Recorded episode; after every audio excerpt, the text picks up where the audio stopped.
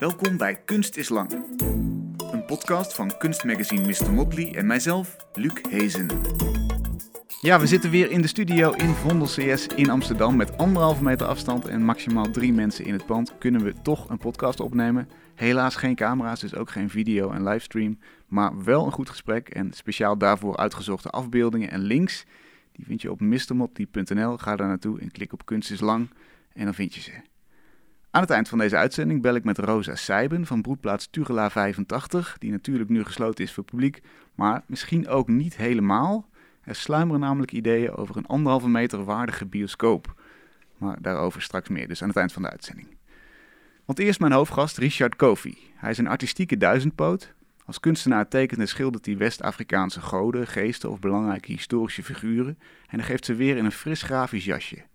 Hij was jarenlang curator bij het Afrika- en Tropenmuseum en Volkenkunde in Leiden en zette zich in om die instellingen inclusiever te maken, te dekoloniseren en een andere omgang met in koloniale tijd buitgemaakt erfgoed van niet-westerse landen mogelijk te maken. Hij stond onder meer aan de basis van tentoonstellingen over de hedendaagse effecten van slavernij of de helende krachten die voortkomen uit speciale rituelen en geneeskundepraktijk uit alle hoeken van de wereld. En sinds kort is hij ook nog eens programmeur bij het Belmer Parktheater. Richard, welkom. Dank je. Leuk dat je er bent. Ja, je zeker bent, weten. Je bent net acht maanden theaterprogrammeur en dan krijg je deze crisis. Ja, het is, het is heel bijzonder. Uh, ik kan niet op een interessanter moment uh, beginnen, denk ik. Eh, maar ja, het is wel een hele uitdaging die eraan komt. Want wat gebeurt er nu? Wat kun je nu doen? Ja, we zijn veel met makers in gesprek eigenlijk. Dus eh, ja, veel proberen nieuwe creatieve vormen te vinden waarop we toch het theateraanbod kunnen presenteren aan ons publiek. Ja. Um, ja, dat is niet heel makkelijk, ook omdat natuurlijk in de berichtgeving steeds dingen veranderen en het best wel onzekere tijden zijn voor veel makers, uh, zeker financieel. En, en natuurlijk zijn er ook allerlei plannen alweer gemaakt voor volgend seizoen, waarvan het nog maar heel onduidelijk is of het wel door kan gaan. Ja. Dus uh, ja, we, we denken heel creatief in, in, in de programmering, maar natuurlijk ook in de praktische zaken. Hè, van, ja, hoe ga je om met je foyer en je uh, toiletten als straks het allemaal weer open kan, maar het anderhalve meter moet zijn. En uh, ach ja, dat, dat zijn een beetje de uitdagingen waar we voor staan. Maar ja, het is... Uh... het kon simpele beginnen, zo'n zo'n nieuwe baan, zou ah, ik zeker weten. zeker weten. Maar ja, het is, het is in ieder geval een heel erg leuk team. Iedereen zit er met superveel energie en, en inspiratie in. Dus we vinden een oplossing. Ja, Misschien is het voordeel dan, uh, uh, elk, elk, nadeel heeft zijn voordeel, uh, dat je meer kan tekenen, meer kan schilderen. Daar is misschien meer tijd voor nu. Hè? Absoluut.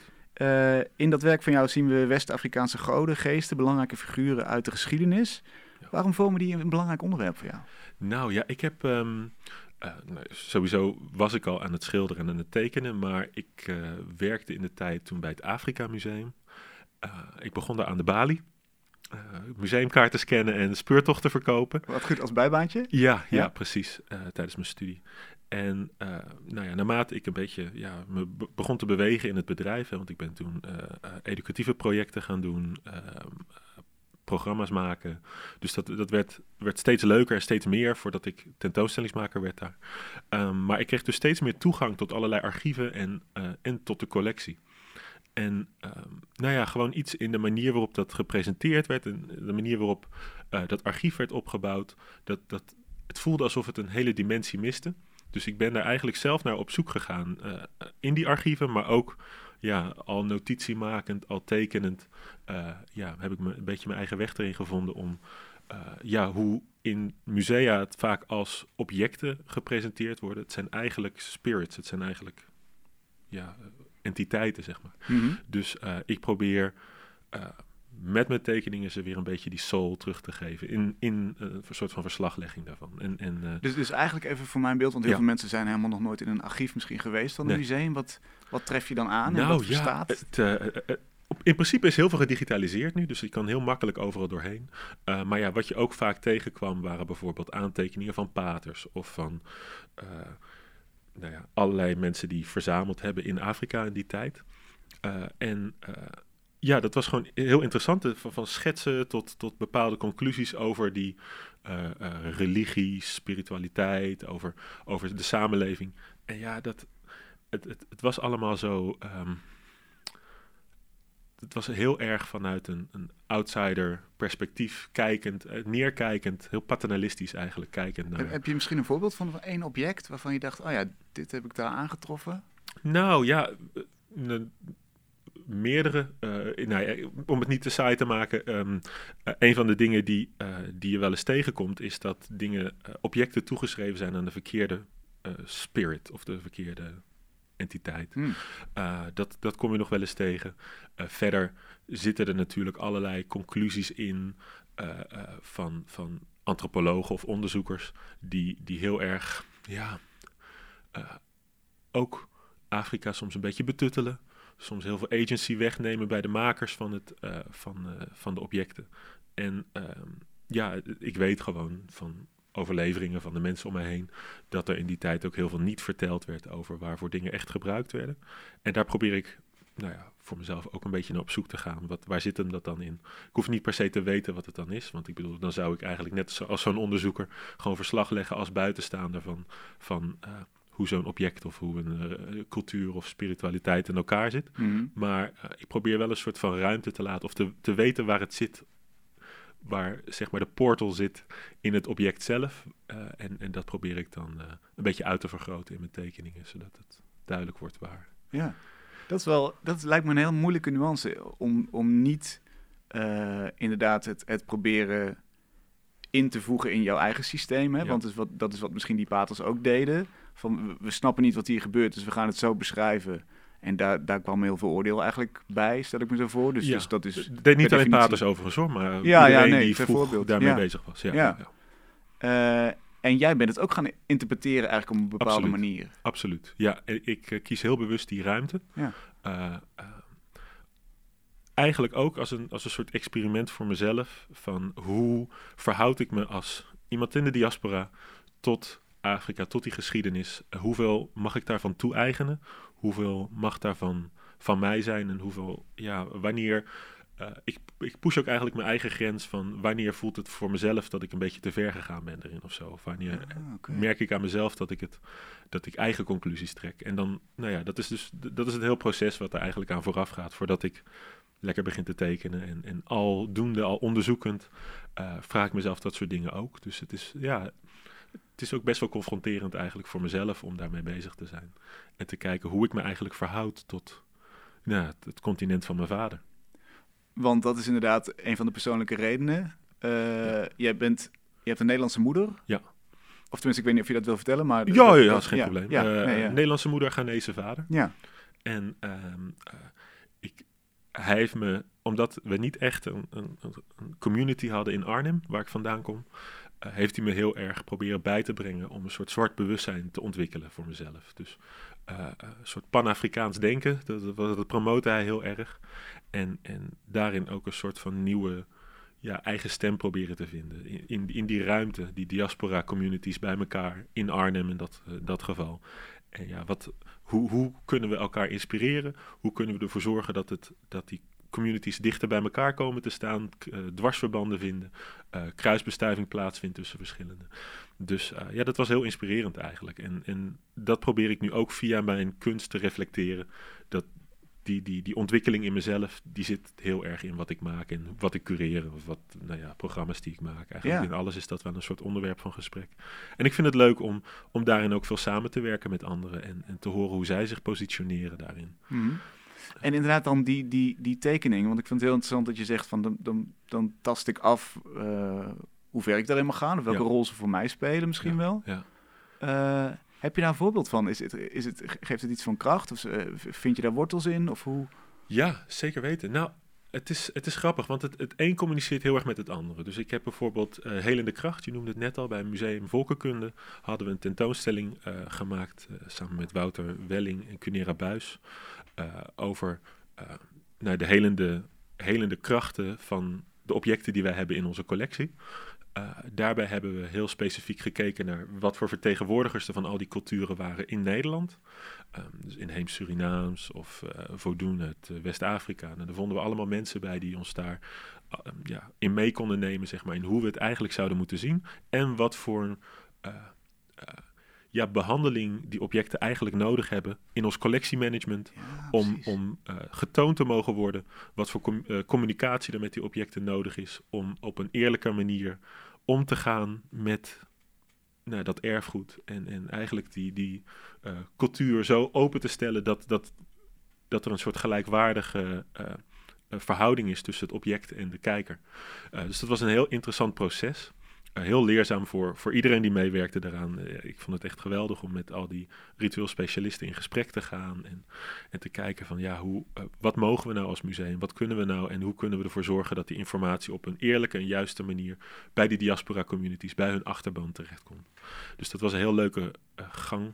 En nou ja, uit zo'n onderzoeksproject bijvoorbeeld leer ik ook weer heel erg veel voor mijn eigen, eh, eigen praktijk. En Ja. hoe, hoe ik om mag gaan met die objecten, wat ik erin mag lezen. Maar tegelijkertijd leer ik ook heel veel van hun. Van hoe ik, waar ik doorheen moet lezen als ik in die archieven kijk. Of waar ik doorheen moet lezen als ik in al die bronnen bij elkaar leg. En kun je dat nog eens wat concreter maken? Doen we daar een soort van regels of gedragslijnen op die je hebt geleerd?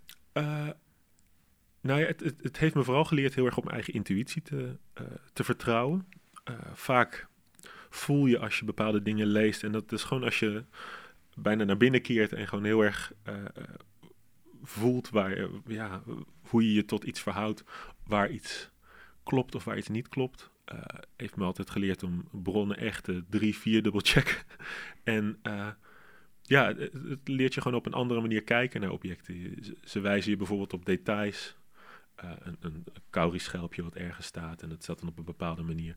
Waarvan je in het begin niet, niet zoveel waarde aan hechtte, maar juist door te weten dat je daarop moet letten, zie je in één keer van, hé, hey, dit, dit heeft dus een betekenis. Of Ja. dit een veertje dat net ergens zit, of een bepaalde manier waarop een, twee delen van het object aan elkaar vastgebonden zijn. Nou, ja, daar, zit- het zit hem allemaal in dat soort hele kleine, kleine details eigenlijk. Dus- visuele taal die je, moet, die je moet kennen om de betekenis te snappen. ja, precies, precies. En tegelijkertijd zeggen zij ook vaak dat eh, zij het ook niet weten. Hmm. En eh, dus heel veel kennis in het verleden verloren is gegaan over nou ja, de objecten, over de cultuur. Eh, ja, eigenlijk in, door het hele afterlife van eh, kolonialisme en, Ja. en slavernij.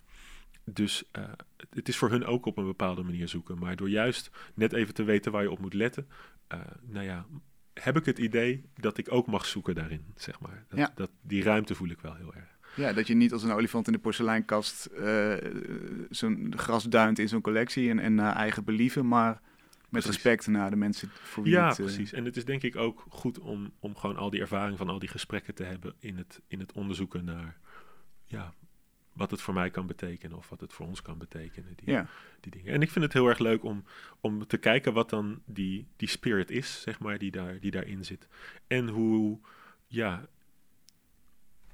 ik, we, eh, daar een soort van nieuwe verhalen mee kunnen maken of zo. Dus ja en kun je daar eens een voorbeeld van geven? Want inderdaad, eh, dat lijkt me heel mooi. Als je, als je, als je zoiets bijna mysterieus ook wel vindt en Ja. iets, iets waardevols, iets krachtigs. Absoluut. Nou ja, het is, het, is wel, eh, het is wel heel leuk, want ik probeer er steeds een beetje verder in te gaan voor mezelf. Vorig jaar heb ik een residency gedaan bij Derde Wal in Nijmegen. En nou ja, gemotiveerd, aangespoord door hen, heb ik heel erg ook andere media verkend. Eh, dus ik heb film gemaakt, performance gedaan, fotoserie gedaan. En dat kwam alle, eigenlijk allemaal samen rondom één object dat ik als symbool gebruikte voor de teruggave van gestolen koloniaal erfgoed. Mhm. Eh, we hebben daar uiteindelijk een soort van eh, protestbeweging opgezet tijdens een festival in Utrecht, waar we een soort interventie gedaan hebben en dat hele festival hebben ontregeld voor een uurtje. Dus dat was wel was heel erg leuk.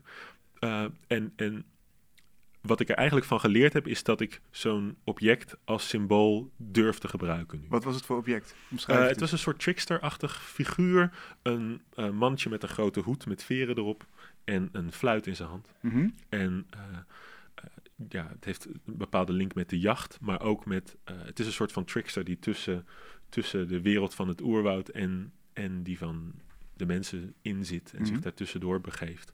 Ehm, helemaal opgeladen met allerlei kleine details en krachtobjecten die, het, die hem eh, sterker maken. En is het een beeld of is het een... Het is een eh, beeldje, ja. een soort klein sculptuur van een, mannetje die staat met, eh, met de fluit van het Cleveland Museum of Art. Nee, in ieder geval een museum in Cleveland, Mhm. die had het in de collectie. En nee, ik had dat even ja, goed bekeken en daar allerlei tekeningen van gemaakt. En dat eigenlijk als een soort protestbord gebruikt. En daaromheen allerlei personages gevonden die ons konden inspireren in een soort van performatieve ja, soort interventie, zeg maar. Dus karakters daaruit gehaald. En eh dat was voor mij best wel een beetje het randje opzoeken of ik het echt mocht beleven, of ik het echt mocht, nou ja, eh, me, eh, me mocht identificeren met die objecten of met die spirits. En dat hebben we toen uitgeprobeerd.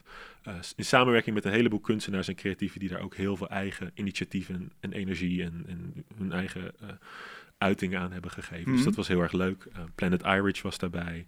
eh Ernest Cissé, ehm, eh, Veronique, eh, Veronique Fumi. Nou, gewoon een heleboel mensen uit, eh, uit Arnhem en omgeving. Eh, hebben we eh, daar een hele knotsgekke performance mee gemaakt. En dat was heel erg leuk. En, en je zegt dan, eh, dan, dan tast ik bij mezelf af of ik dat echt mag beleven, ook Ja. innerlijk. Ja. Dus niet alleen, laten we zeggen, de omgang met dat cultuurobject, maar ook of, je het, eh, of het toegestaan is dat je daar een diepere laag mee gaat voelen. Ja, dat, dat ik daar zelf een soort van eh, eh, leven aan geef door het als symbool te ge- gebruiken tijdens een performance. Of dat ik, het, dat ik me er een beetje in mag inleven. Ja. Dat probeer ik steeds meer op te zoeken. Eh, eh, nou, ja, dat was toen eh, best wel geslaagd eigenlijk. Hè. Via verschillende media hebben we dat kunnen presenteren. Ik ben daarna daarmee nog naar het Chalewote Festival in Ghana geweest om het daar te presenteren. Dus die, die, die cirkel voelde mooi rond. Ja. Eh, de, de gang die dat project maakte. Wat, wat krijg fijn. je dan daar voor reacties? Ja, het was, het was echt heel erg leuk. Want ehm, mensen waren heel erg blij dat we het aankaarten, die gestolen, dat gestolen erfgoed. Dat we iets van die archieven op een wat theatrale manier overbrachten. Hm? Eh, daar zit ook heel veel eh, ja, winst in eigenlijk, door dat op die manier te durven. Tenminste, er zat heel veel gesprek kwam daardoor los. Eh, en mensen vonden het heel erg leuk dat wij als een community uit Arnhem ons bezighielden met een zaak die echt groot nieuws is in West-Afrika. Want daar is het, wordt dat wel echt heel erg op de voet gevolgd. eh, Hoe, dat, hoe die ontwikkelingen lopen, politiek, maar ook bij musea. eh, eh, ja, al het nieuws daar, zeg maar. Wat, wat we hier in het Tropenmuseum gedaan hebben. Of in, eh in, eh in of wat dan ook. Dat, dat wordt heel erg gevolgd. Zij willen dat erfgoed terug. Absoluut. Natuurlijk. absoluut. Ja, het is- net alsof je eh Rembrandts weer naar, Ne- naar Nederland toe kan halen, bij Ja. wijze van spreken. Alleen dan is 93% van hun cultuur bij ons ergens. 93 procent. Ja, het is echt heel erg veel.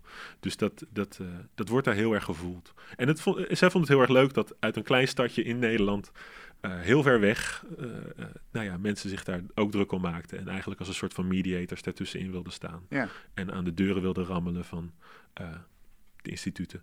Eh, ja, dus dat was een hele fijne ontmoeting eigenlijk. En daar is, ja, is heel veel positiviteit uitgekomen. En eigenlijk als antwoord op, op jouw vraag van mo- mocht ik daarmee aan de slag gaan, dan is het antwoord dus ja. Zij, zij vinden dat dat een nieuwe context verdient. En, eh, Ja, ik denk dat het wel hielp dat we veel. eh, ik had twee artist talks ook. Eh, het was natuurlijk met meerdere media, dus je kan, het kan elkaar een beetje verduidelijken.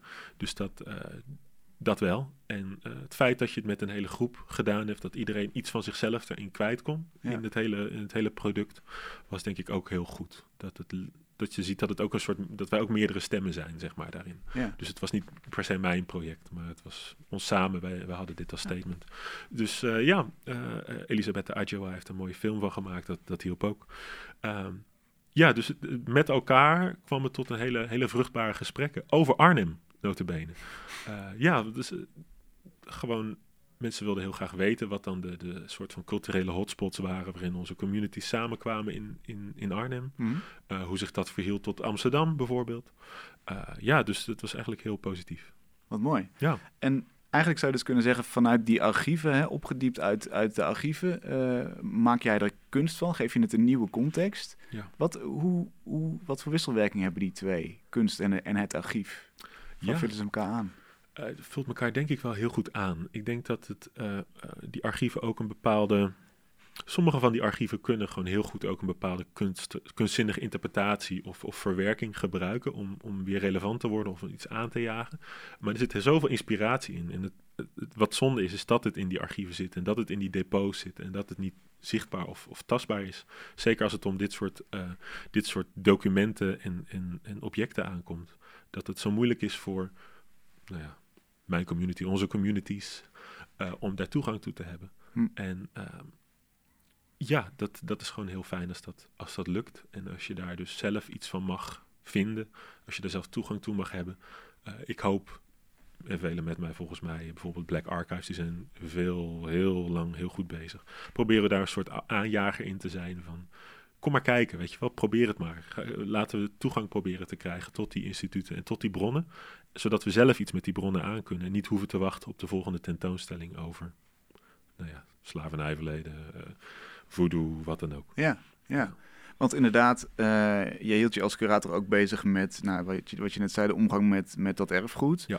Uh, maar uh, die Colonizing the Museum is een beweging die sinds een aantal jaar echt momentum heeft, maar langer is opgebouwd natuurlijk Absoluut. al. Tegen schijnbare neutraliteit hè, vanuit een museum gepositioneerd. Ja.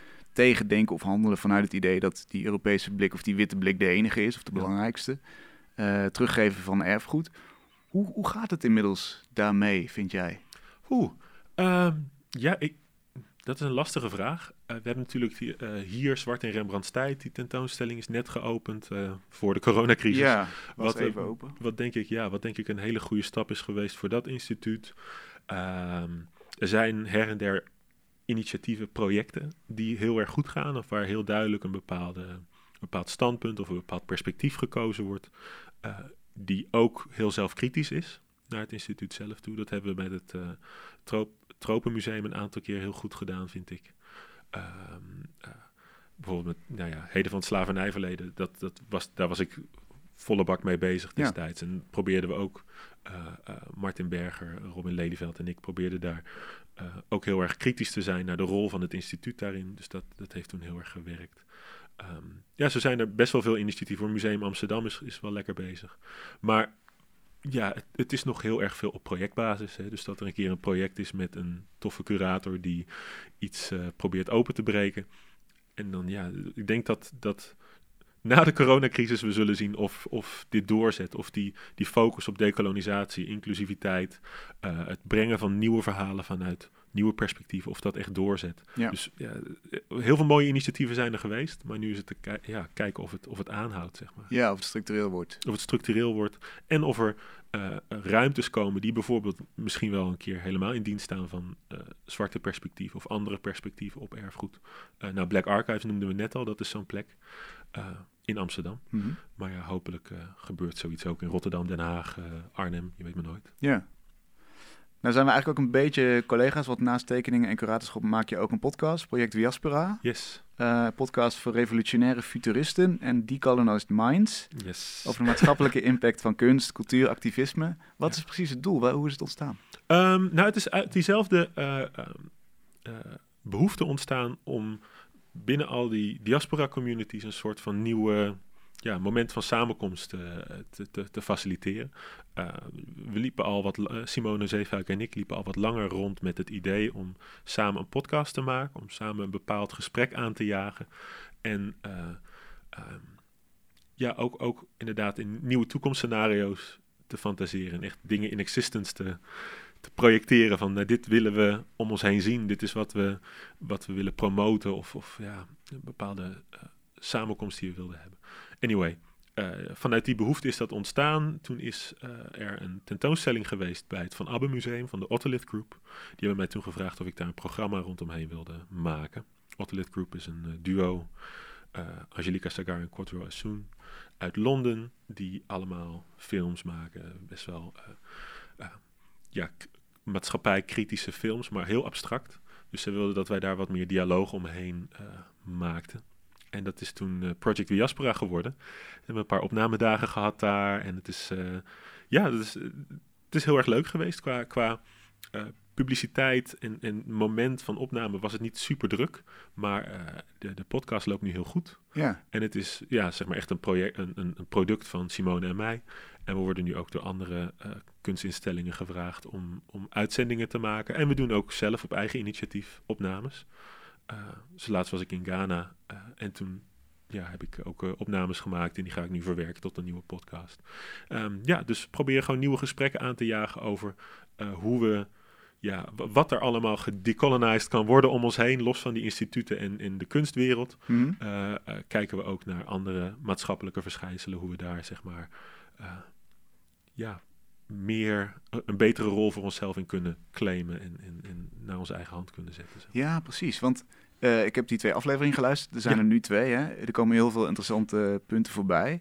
Um, en je, je krijgt heel goed mee dat, dat er echt een strijd wordt gevoerd eigenlijk. Dat, dat, dat, dat wist ik natuurlijk al, maar dat, daar word je nog meer bewust van.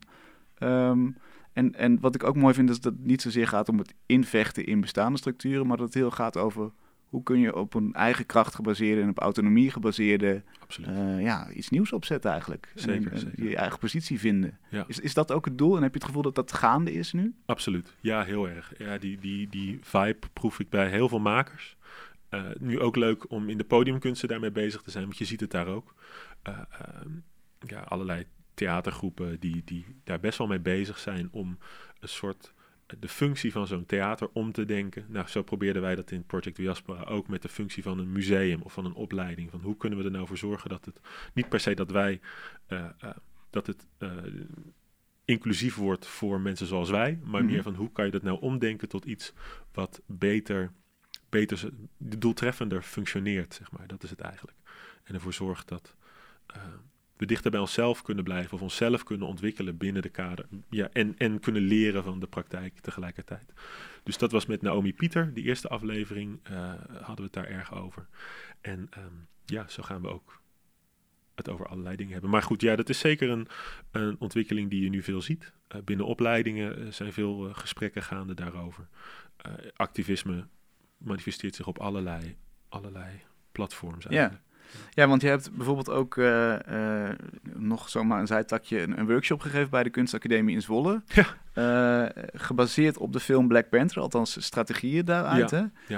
Ja. hashtag Killmonger the Institute. Ja. Die film gebruikt als strategie om te kijken naar je opleiding. Hoe werkte dat? Ja, dat was heel erg leuk. ik mocht daar in het kader van Winterlab, wat ze daar ieder jaar doen. Dan is er in de winter twee weken dat allerlei kunstenaars daar een soort van plan mogen opgeven. En, en nou ja, dan, dan kunnen leerlingen zich inschrijven bij. Okay. En ik had Killmonger de instituut gemaakt um, om te kijken wat... Uh, het ging daar heel erg over die, die scène waarin Killmonger in dat museum komt en die objecten terug eist. Hij vermoordt de curator.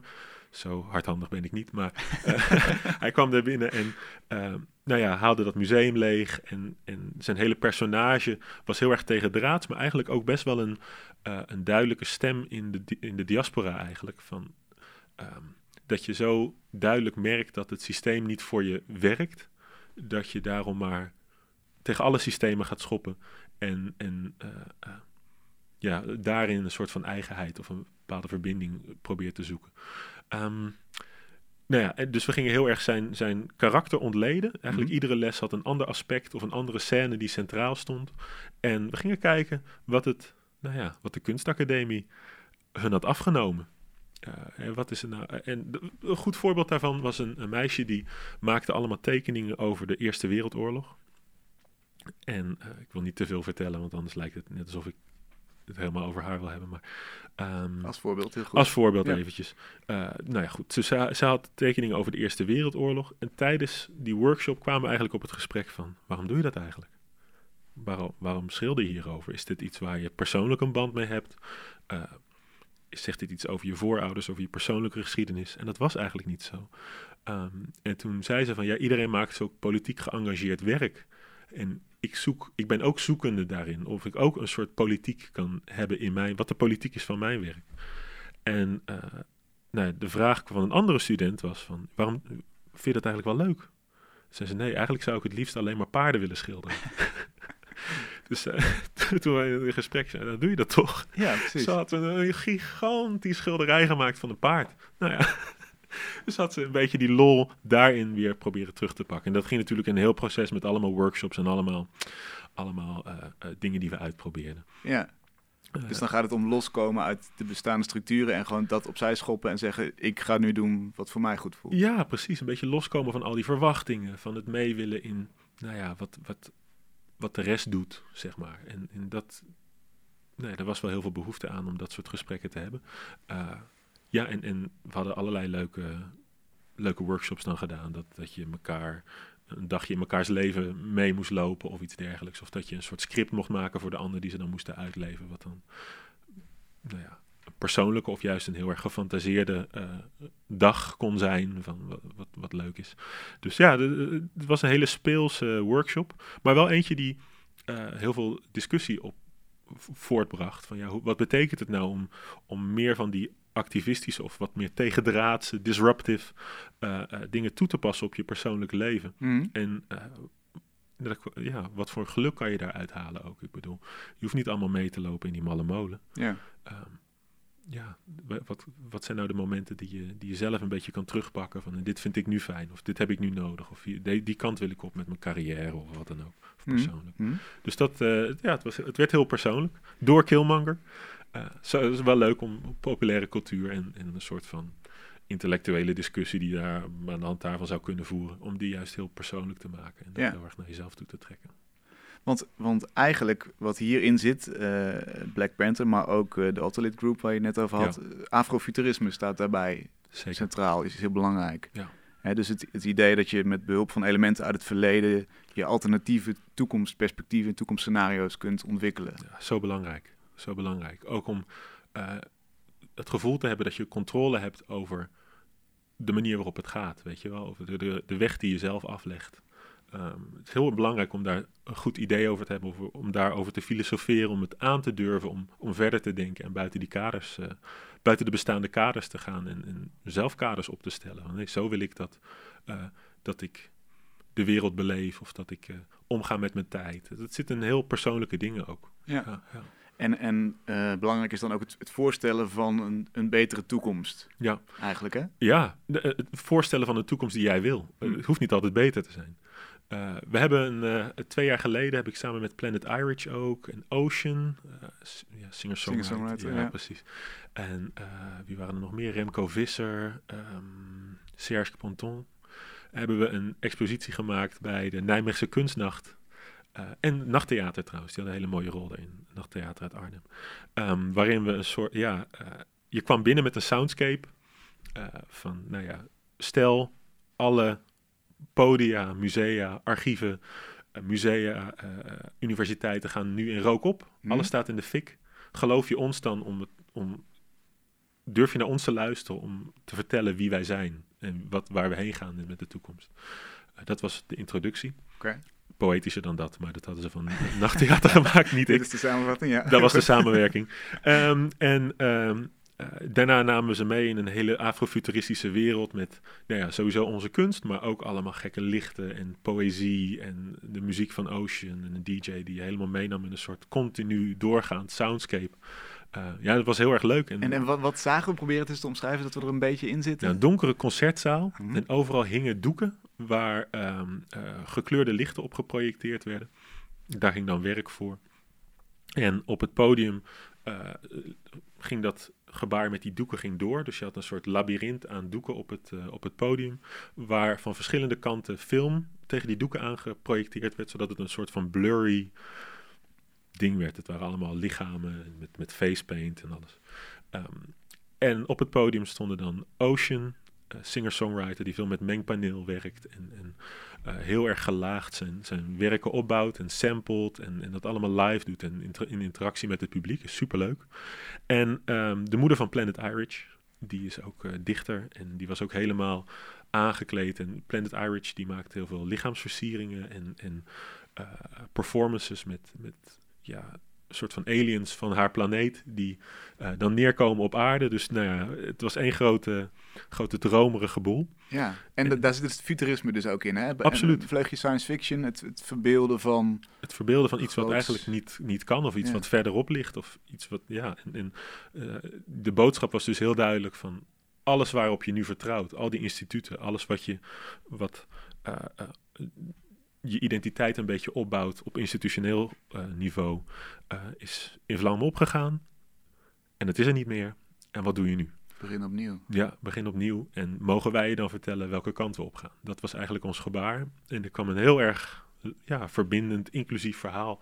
eh, maar niet per se politiek correct. Het was ook soms van, ja, fijn dat, het, dat we dat nu niet meer hebben. En hoe kunnen we nu omgaan met... Nou ja, het was een hele interessante, interessante performances en gesprekken kwamen daaruit in ieder geval. Ja, En ehm, ja, wat ik nu probeer is om daar een, een soort van vervolg aan te geven. Een digitaal vervolg. Uh, uh, samen met uh, Kofi Odoro uit Canada, kunstenaar, zijn we nu op zoek naar een manier om dit een soort van online ruimte te maken die we helemaal aankleden en, en ook meenemen in die dromerigheid, waarin we even geen kaders hebben, behalve die van je device waar, Ja, ja. waarop je het bekijkt. Dus altijd, altijd is er iets, maar Er is altijd een kader. eigenlijk. altijd een kader. Maar goed, om te kijken hoe we daar zo vrij mogelijk in kunnen zijn. En, en wat we daarin kunnen, wat voor nieuwe verhalen we daarin kunnen vertellen. Zeg Ja. Zo. Dus inderdaad, als, als- eigenlijk ook als activistisch middel om af te rekenen met de, de nadelige dingen die er nu zijn. En om je beter te kunnen voorstellen hoe zo'n toekomst eruit ziet. Ja, weet je, in zekere zin is het, is het goed om te weten wat je wil veranderen of wat anders moet. Maar het is ook, het is ook heel erg bevrijdend om gewoon te bedenken hoe, het, hoe dan, weet je wel. Hm. En dus dat, daar zijn we heel erg naar op zoek. Geeft meer energie waarschijnlijk ook veel meer energie. dan iets Ja, afbreken. Ja. Zeker, zeker. Gewoon nieuwe, nieuwe scenario's, nieuwe verhalen, nieuwe mogelijkheden. Nou, je ziet het met de, met de realiteit waarin we nu leven. Wie had dat kunnen bedenken? Ehm, ja, en, en als, je dat, als je er heel passief in staat en dit overkomt je allemaal, dan, eh, dan kan het heel verlammend werken. Dan, dan ben je eigenlijk, eh, loop je de hele tijd achter de tijd aan, zeg maar. Eh, maar ja, nu willen we onze eigen, onze eigen tijd in elkaar zetten, zeg maar. Ja. Ons eigen tijdperk. Dus hoe ziet dat er dan uit? Stel inderdaad dat die coronacrisis van nu, dat dat zo'n nulpunt is. Wat, wat moet er dan veranderen als we over een half jaar weer open zijn? Goh, ja. Kijk, dat is, dat is een beetje dus het verschil. Je kan kijken wat er moet veranderen of wat moet er, op, wat moet er nieuw komen. moet erbij komen, Ja, ja, precies. ja, dus ja. eh, zo, eh, dat vind ik eigenlijk een leukere gedachte. Wat moet er nieuw komen? ja, dan, dan moet je echt op een andere manier nadenken. Stel, dit, dit virus blijft langer onder ons. Dan moet je vragen gaan stellen over de manier waarop we produceren. Eh, dan zal automatisering veel belangrijker worden. Want je gaat niet meer schouder aan schouder in een fabriek of in een distributiecentrum van alles sjouwen en, en in elkaar zetten. Eh, de, eh, wat, wat een thuis is en hoe belangrijk een thuis is, gaat ook heel anders zijn als we meer vanuit huis moeten doen. Ehm, en ook intimiteit en, de manier waarop we samenkomen en, eh, kunst, cultuur eh, en, en elkaar mogen, mogen beleven, zeg maar. Dat gaat ook er allemaal heel anders uitzien. Dus, dus het is heel erg leuk om daar nu in deze fase met mensen over na te denken hoe dat ontworpen wordt en wat daar welke knopen er doorgehakt zouden moeten worden. En, en wie weet komen er wel hele nieuwe scenario's. Dus daar ben ik nu heel druk over in gesprek met een heleboel mensen. Zoals bijvoorbeeld dat, eh, die digitale ruimte die jij dan... Precies, dat, dat is eigenlijk daaruit uit Ja. voortgekomen. Van hoe kunnen we ervoor zorgen dat zonder een platform als een Second Life... of wat dat je vroeger van dat soort Hm. games, zeg maar. Maar hoe kan je een soort van wereld creëren waarin je eh, eh, door allerlei verschillende media en allerlei verschillende input eh, eh, ja, een soort van ruimtelijke beleving kan hebben, maar wel vanuit thuis of vanuit ja, het Vondelpark. Ja, ja, ja, waarom Dus niet ja, zitten, ja. Eh, Waar, waar, zou je dat, waar zou je als eerste aan willen werken? Stel, stel je hebt nu twee maanden de tijd. Ja. Wat, wat zou je als eerste willen vormgeven? Waar kunnen we digitaal bijvoorbeeld omheen lopen of voelen? Of... Ehm, wat ik heel graag zou willen is die objecten waarmee ik bezig ben echt een soort eigen stem te geven in het hier en nu. En als het ware ook een beetje te laten tijdreizen. Dus al die stops die ze gemaakt hebben om daar een soort van verhaal aan te koppelen. Eh, vanuit het perspectief van het object lijkt me Mm. heel erg leuk om dat te proberen. Ehm, Dat ook- je meereist eigenlijk, dat je in, in die werelden komt waar het object ook geweest is. Ja, precies, Ah, precies. ja. En eh, eh, ja, en, en daar een soort van visuele ja, ruimte voor te verzinnen. Of een, een bepaald. Eigenlijk een beetje zoals Marvel zijn eigen universe heeft. om dat op te bouwen rondom. eh, ja, rondom het perspectief van die objecten en die, die spiritualiteit en die, die rituelen die daaraan gekoppeld zijn. Maar ook aan al die persoonlijkheden die daar, ja, die zo'n object vastgehouden hebben. En Hmm. zo. Ehm, ja, dus ik ben daar nu heel erg mee, mee bezig eigenlijk om al alle initiatieven die ik doe, maar die ik ook om me heen zie van mensen die, eh, eh, die bezig zijn met dit soort thema's, om daar een soort van ja, universum omheen te bouwen, dat het allemaal past en dat je vanuit allerlei verschillende wegen in een bepaald, ja, een bepaalde manier van denken of een bepaalde manier van be- verbeelding kan stappen. Ja. Ik, ik klink nu heel erg vaag volgens mij. Nou, het, ik zie het wel voor, maar het, het heeft een science fiction-achtig tintje natuurlijk. Het is een soort van 100%. tijdreizen eigenlijk. Hè? Absoluut. Een soort van eh Ja. Gate of zo. Ik weet niet, ik ben niet zo heel Ja, nee, maar het is, het is wel leuk dat je dat zegt, want het is precies, eh, het tijdreizen is precies waar ik het over heb gehad afgelopen winter. Toen ben ik, eh, eh, ik had vorig jaar een, een, beurs gewonnen van het Mondriaan Fonds. Ben ik naar Ghana toegegaan, heb ik met verschillende... Museumtalenten, was je? Ja, ja, precies. en um, met verschillende makers gepraat. En eigenlijk waren ze allemaal heel erg bezig met het herformuleren van de factor tijd in hun werk. Dus ik sprak Ibrahim Mahama, die uh, van allerlei afgedankte objecten, of, uh, maar wel met een uh, interessante historie, zoals van de, de, de railroads, de treinen. Um, dat, dat heeft een hele belangrijke rol gehad in de manier waarop kolonialisme gefunctioneerd heeft. Hè. Het was echt om, om grondstoffen op te halen en naar de havens toe te brengen. Vervolgens is daar die onafhankelijkheidsbeweging overheen gekomen. En eigenlijk is er aan die, die treinen toen een hele lange tijd niks veranderd. Dus die hadden in principe dezelfde functie, of in ieder geval dezelfde, dezelfde look en feel en dezelfde materialen. Dat was niet gerevolutionaliseerd. Zeg maar. Dus uh, hij verzamelt van die generatie treinen allerlei objecten uh, en bouwt daar een nieuwe installatie uit. Uh, waarmee hij dus eigenlijk samplet. Het is eigenlijk best wel hip-hop. Hij, hij pakt allemaal dingen die betekenis hadden uit die tijd, stopt het bij elkaar. En, en laat eigenlijk zien wat een collage van al die materialen, hoe dat eruit ziet en hoe je dat kan beleven. En uh, probeert daar gesprekken mee aan te jagen. Dus uh, eigenlijk allemaal zombies uit het verleden zet hij bij elkaar. Parliament of Ghosts heet die installatie. Zou eigenlijk naar Sonsbeek Biennale gaan in Arnhem. Ah, maar ja. die wordt nu uitgesteld. ja. um, en Kristen Adele Calhoun sprak ik daar, een theatermaker die uh, onder andere een, een, stuk heeft geschreven, Quilombo, waarin uh, iemand uit het verleden, het slavernijverleden, door een tijdmachine is opgepikt en in het heden, in het Ghana van nu, geplaatst is. Okay. Dus niet in de toekomst, maar in het Ghana van nu. Ehm, en dan hebben we het gehad over hoe het dus blijkbaar in ehm, er behoefte is vanuit de toekomst in haar werk, in de universe die zij gemaakt heeft, zeg maar, hoe de behoefte is vanuit de toekomst om uh, uh, iemand uit het slavernijverleden nu in het heden in Ghana neer te zetten. Dus niet mee te nemen naar de toekomst, maar nu hier uh, mee te nemen. Dus we hebben het daar gehad over wat het nu betekent. wat het voor, voor de toekomst zou betekenen als we nu bijvoorbeeld over zouden gaan naar reparations voor het slavernijverleden, het koloniaal verleden. Herstelbetalingen. Herstelbetalingen. Um, uh, wat voor een effect zou dat hebben voor de toekomst? En nou ja, daar zaten we dus een beetje. Hoe zou een, nieuwe activering van dat verleden en een bewustwording over dat verleden uh, bij kunnen dragen aan een betere toekomst? En dat was heel erg fijn, ook, ook, om daardoor ook weer meer agency te geven aan dat verleden en aan de mensen die toen onderdeel waren van, van dat verleden. Hmm. Ook weer die afrofuturistische elementen. Je, je bent nu bezig met het verleden en je projecteert dat op de toekomst. Precies. je, je, maakt er een lijn in. En hetgene wat in haar stuk dus een soort van vraagteken bleef, is wie zijn de, diegenen uit de toekomst die dit mogelijk gemaakt hebben en waarom hebben ze dat gedaan? Uh, dus dat was het gesprek wat we na haar voorstelling hebben gehad. Van wie zijn dat en waarom hebben ze dat gedaan? En wat zou de toekomst daaraan kunnen hebben dat wij nu uh, ons meer gaan verdiepen in het slavernijverleden, ik noem maar wat. Of dat we nu toegang krijgen tot die archieven en die bronnen. En die dingen waar ik eigenlijk heel erg mee bezig ben. Dus ja, zo zijn er allerlei makers met dit soort thema's bezig. En heel erg ja, ruimte laten om, om vragen te stellen over die toekomst. En daarmee bezig te zijn eigenlijk. Ondanks dat het gaat over het verleden of het hier en nu. Maar ja, je merkt dat wat we nu maken heel veel effect gaat hebben een keer ergens. Wanneer is dat dan? En wat voor effect is dat en waar leidt dat toe? Ja. Wat voor community zijn we eigenlijk aan het bouwen?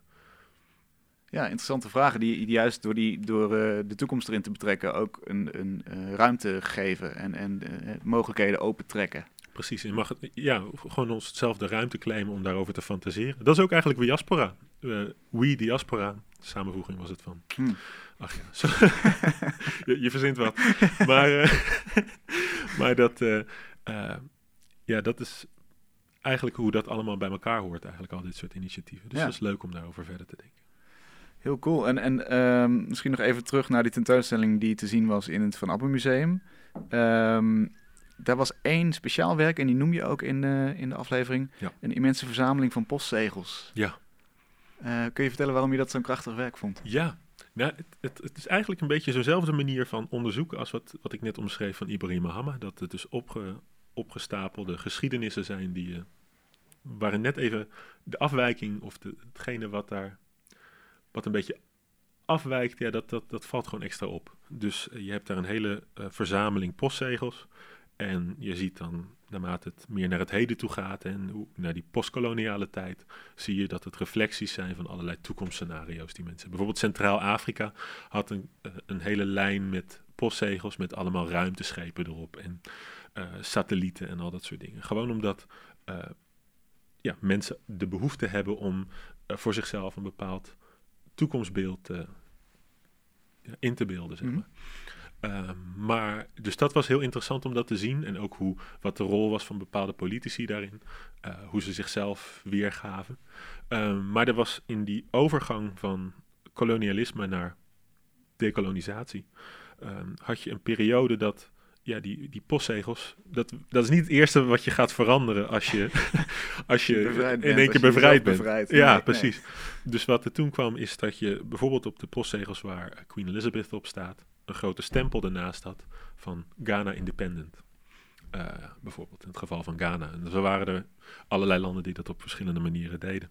En uh, dat is eigenlijk zo'n krachtig statement van oké, we zijn ermee bezig, maar nu we, er toch, nu we er toch zijn, stempelen we eventjes een dikke vette Ghana Independent stempel op het gezicht van Queen Elizabeth. Ja. En uh, dat, dat sprak me enorm aan, gewoon die, die, die, dat kleine, dat kleine vorm, die kleine vorm van verzet die daarin zit. Van mhm. oké, nu, nu heb ik het voor het zeggen, stempel erop. Ja, ik heb geen tijd om, om, om meer te doen, maar dit is alvast, Precies. pak deze maar ja, vast. Ja. En, en mijn vader werkte in diezelfde periode bij de posten in, uh, in Ghana. Mhm. Dus ik zag het, ja, toen ik daar, daar was, ik zag het helemaal voor me. Ik zag mijn vader daar zo zitten en pats, pats. al die stempels neerzetten. Lijkt me heerlijk. Ja, wat schitterend. Ja, lijkt me heerlijk. Dus uh, ja, het, op de een of andere manier kijk, voor, voor veel mensen die naar kijken, zullen dat gewoon stempels zijn of uh, postzegels zijn. Maar um, zo zie je dat dit soort onderzoek echt op een andere manier aanspreekt bij mensen uit de diaspora, die daar een persoonlijke link mee hebben en die daar een soort van ja, uh, hun ouders of, grootouders inzien, zeg maar, in, in die objecten, in dat onderzoek, in die installaties, in die kunstwerken. Dus dat uh, was, vond ik een heel erg leuk, leuk punt. En ik heb dat toen ook proberen zelf toe te passen aan de expositie die ik toen bij Derde Wal deed. Door heel erg groot uh, voetbal, een samenvatting van de voetbalwedstrijd Frankrijk-Senegal te projecteren. 2002, WK in Japan en Zuid-Korea. Mm. Niemand zal die wedstrijd de meeste mensen zullen die wedstrijd niet kennen. Nee. Senegal-Frankrijk. Maar in de, iedereen met Afrikaanse roots kent die wedstrijd. Omdat daar WK-debutant Senegal op de openingswedstrijd van het WK won van Frankrijk de titelhouder. Ja. Dus het was... Uh, ja, ik, ik, en voormalig kolonisator natuurlijk. En voormalig kolonisator. Dus uh, uh, ik, ik, herinner me nog zo goed dat ik na een lange dag op school thuis kwam met een Marokkaanse vriend van me. En mijn vader stond ineens dansend in de kamer. Wat is hier aan de hand? Wat dat? En uh, hij riep, we beat the colonizer, we beat the colonizer. Hij komt uit Ghana, dit team komt uit Senegal, we beat the colonizer. Dus dat, ja, dat, daar zit zoveel, zitten zoveel lagen van, van solidariteit en, en identificatie in. Dat ik dat ook heel erg leuk vond om dat daar groot te presenteren. Um, als een soort van achtergrond van die protestborden en meer dat, dat, die interventie die ik toen had gedaan. Dus ja, dat was heel leuk om daar mee te spelen met dat soort herinneringen, dat soort beelden. Um, uh, en het ook inzichtelijk te maken voor mensen van ja, zo'n wedstrijd, het is maar voetbal. Maar voor ons betekende dat veel. Ja, natuurlijk. En dit zijn maar postzegels. Maar even zo'n stempel zetten, dat betekent voor ons gewoon heel erg veel. Dat, dat zijn grote historische momenten voor ons. En het laat ook heel goed zien waar we eigenlijk de uitzending mee begonnen. Dat je door de, door de context van presentatie en de juiste context daarbij schetsen, laat je de betekenis zien. Absoluut. Want dit, dit had net zo goed een uh, onbetekenend ding in de geschiedenis kunnen zijn. Zeker. Maar door het goed te presenteren zie je, oh ja, tuurlijk, dit betekent het. Door duidelijk een perspectief te kiezen daarin, uh, kan je heel, een heel duidelijk statement daarvan maken. Zegt het meer dan alleen maar, nou toen in 57 deden Ghanese stempels zetten op postzegels. Ja. who cares? Maar ja, juist om daar zo'n beleving in te brengen. En ook te laten zien hoe dat soort grote, uh, nou ja, uh, wereldwijde uh, maatschappelijke bewegingen invloed hebben op een individu. Zoals mijn vader, die hopelijk die stempel zette. Zoals ik en die Marokkaanse vriend van me die aan het juichen waren voor dat doelpunt van Papa Bouba Diop van Senegal. Weet je de minuut? Weet je welke minuut? Oh, het was laat, het was laat, het was laat. laat, 79ste minuut of zo. Heel goed. Ja, Nog dramatischer, hè? Zie je, zie je in het eind van de wedstrijd. Hij legde toen zijn, zijn shirt zo bij de cornervlag en ging iedereen eromheen dansen. En hij stond ook zo hey, hey, hey, in, de, in de woonkamer. Ja, dat is mooi, man. Dat is goed. Maar eh, ja, dus, dus juist die verbinding tussen die grote structuren, die grote vera- maatschappelijke veranderingen en individuele dingen te laten zien. Dat, dat is heel erg leuk. Want dat kan via, via kunst, kan via tentoonstellingen, kan via theater. Dus eh, zo is het allemaal. Ja, Ja. en dat is misschien ook wel de, de rode draad die al die takken van jou bij elkaar bindt. Dat tentoonstelling cureren, het zelf maken. Ik denk het wel. En, en, en heel veel anderen hoor. Ik bedoel, er zijn heel veel mensen goed bezig in de, in de sector. Jonge, jonge curatoren zoals Imara Limon, eh, eh, poëzie, Pelumi Adiumo, eh Veronique Effoumi. eh, het is echt zo, zo, ontzettend veel energie zit er bij ons, man. Het is echt heerlijk. Ja, Zoveel talent, zoveel energie. En eh, gewoon eh, ready om, eh, om, om nieuwe toekomsten voor ons te verzinnen. Dat is het. ik kan niet wachten. Ja. Waar ga je als eerste op eh, storten als alles weer eh, redelijk normaal is? Nou, het is, het is er al even bijkomen geweest dat dat Sonsbeek eh, Biennale uitgesteld was. Dat was toch wel een hele grote stap voor mezelf geweest, denk ik. Wanneer had die eh, plaatsgevonden en wat zou je daar 4 doen? juni. Mhm. Eh, ik zou eh, Museum Arnhem, die nieuwe, die pop-up locatie, zeg maar, de Walburgiskerk die ze nu hebben daar, ehm, zou ik bijdragen met een soort van audio-installatie. Waarvoor ik allerlei mensen uit Malburgen wilde spreken. Arnhem-Zuid, waar ik vandaan Oké, kom. ja. En ehm, eh, eigenlijk om een soort van die installatie van Ibrahim Hamma een soort van leven in te blazen, zeg maar. Dus dat, dat, was, het, dat was het idee. Eh, daarvoor is ook die ontmoeting geweest deze winter. Maar goed, dat is dus niet doorgegaan. Of maar ten dele doorgegaan. We, moeten we zijn nog in gesprek over wat we met alle, alle footage en alle, alle, al het onderzoek doen. Ehm, dus dat is wel jammer. Eh, en verder heb ik nu eventjes op korte termijn niet meer zoveel projecten. eh, behalve de dingen die ik nu zelf aan het opzetten ben. Dus ik, ik neem daar lekker mijn tijd voor. En we hebben hartstikke leuke samenwerkingen met mensen. En ja, en, en verder het theater, hè? Kijken hoe, hoe dat. eh, wanneer en hoe we open kunnen. En eh, ja. eh, ja, iedereen staat te popelen. Dus dat gaat ook, ook dat gaat Ja. helemaal goed komen. Even, even theater redden. Nou ja, eh, Niet per se jullie theater, maar de, de, de sector. De en, sector eh, redden, ja, dat is het vooral. Eh, ja. Wij willen heel duidelijk onze positie innemen als theater en, en een platform zijn voor de, voor de makers waar we een goede relatie mee hebben opgebouwd over de jaren. Die bij ons hebben gegro- gegroeid zijn of in samenwerking, ergens een keer in, samen, in samenwerking met ons gegroeid zijn. Dus met hen zijn we nu het eerst in gesprek. En eh, we blijven ook gewoon nieuwe makers eh, stimuleren en uitnodigen bij ons. Dus ja, er zit hoop, hoop frisse energie in. En ja, hoe eerder we weer aan de slag kunnen, hoe beter. En eh, we verzinnen overal wel wat op. Heel goed. De Ja. energie is er, de wil is er en eh, Ja, man. de toekomst ligt Ja, open. Zeker weten, zeker weten. Dankjewel. en wij gaan door met bureau Broedplaatsen, een van de vele plekken in Amsterdam waar je ook kunst kan beleven en die een beetje onder de radar blijven. Dus we vinden het leuk om die eruit te lichten. Aan de telefoon heb ik Rosa Seiben van Tugela 85. Welkom. Hallo, hoi. Leuk om je te horen. Bijzondere naam voor een broedplaats. Waar komt die vandaan? Eh, van de Tugelaweg, waar het, eh, waar het eh, ge- gesitueerd is. Het, is. het adres is Tugelaweg 85, dus het zit in Oost, in Amsterdam-Oost. In Oost-Amsterdam. En wat is het voor plek? Wat gebeurt er allemaal? Ehm, het is een plek waar eh, ongeveer 18 kunstenaars, ontwerpers, cultureel ondernemers eh, atelierruimte hebben. En we ook wat eh, grotere gezamenlijke ruimte hebben waar ehm, projecten voor de programma voor de buurt georganiseerd wordt. En die ook verhuurd worden. Okido. Zit jij zelf ook daar met een atelier of een werkplaats? Ja, ik zit helemaal bovenin en ehm, ik maak performances en objecten. Of eigenlijk iets wat er tussenin ligt. ik zal even een concreet voorbeeld geven, dat Mhm. helpt waarschijnlijk wel. Mhm. Ik eh, heb dus twee groepen objecten gemaakt die eh, identiek waren. En de ene groep was op een bouwplaats te zien, terwijl de andere groep in ehm, een museum te zien was, Kunstverein Düsseldorf. En die twee situaties die kon je allebei bezoeken. Dus je kon gemakkelijk van de ene naar de andere plek lopen. En als de objecten op de bouwplaats in de weg stonden, dan mochten de bouwvakkers die objecten gewoon aan de kant zetten en verplaatsen. En diezelfde opstelling werd dan eens per week exact gekopieerd naar de situatie in het museum. Um, dus op die manier, begrijp je? Het zijn dus niet alleen maar sculpturen die gewoon maar sculptuur staan te zijn. Maar ik vind het interessant als ook echt een soort infiltreren in een um, logische, effectieve, dagelijkse functionaliteit. En daarmee geconfronteerd worden. En in dit geval ook nog een soort van onzichtbare lijn trekken tussen de kunstruimte eigenlijk en, en de, de bouwplaats. Ja, exact. Ja, ja, mooi. En uh, hoe is het in, verdeeld in de rest van de, van de broedplaats? Zijn er toch meer kunstenaars, muzikanten of acteurs? Uh, er zit een uh, grafisch ontwerper, beeldredacteur, iemand die meer theatervormgeving doet. Er zitten ook wat theatermakers in.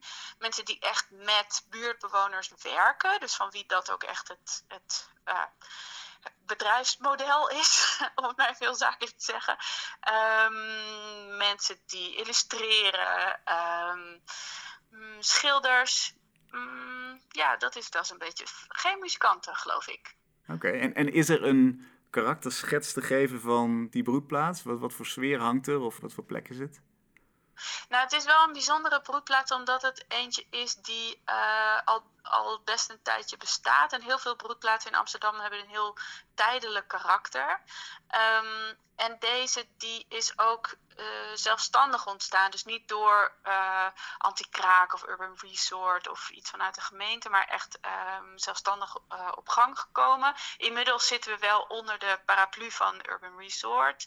En, um, en wat ik denk dat er ook heel bijzonder aan is, is dat het echt eentje die veel met de buurt verbonden is. Dus er is bijvoorbeeld een mooie tuin bij waar één keer in de week van alles uh, gedaan wordt in samenwerking met buurtbewoners. En uh, waar mensen, ja, waar ook echt regelmatig elke maand een programma is uh, waar mensen aan meewerken en op afkomen. Maar ook bijvoorbeeld in de Blauwe Zaal, de wat groot, een van de wat grotere zalen die we hebben, is er elke maandagochtend een soort, nou ja, was voor deze hele quarantaine. Ja. Elke maandagochtend een soort sportles van vrouwen uit de buurt. En, uh, dus het, het is wel echt.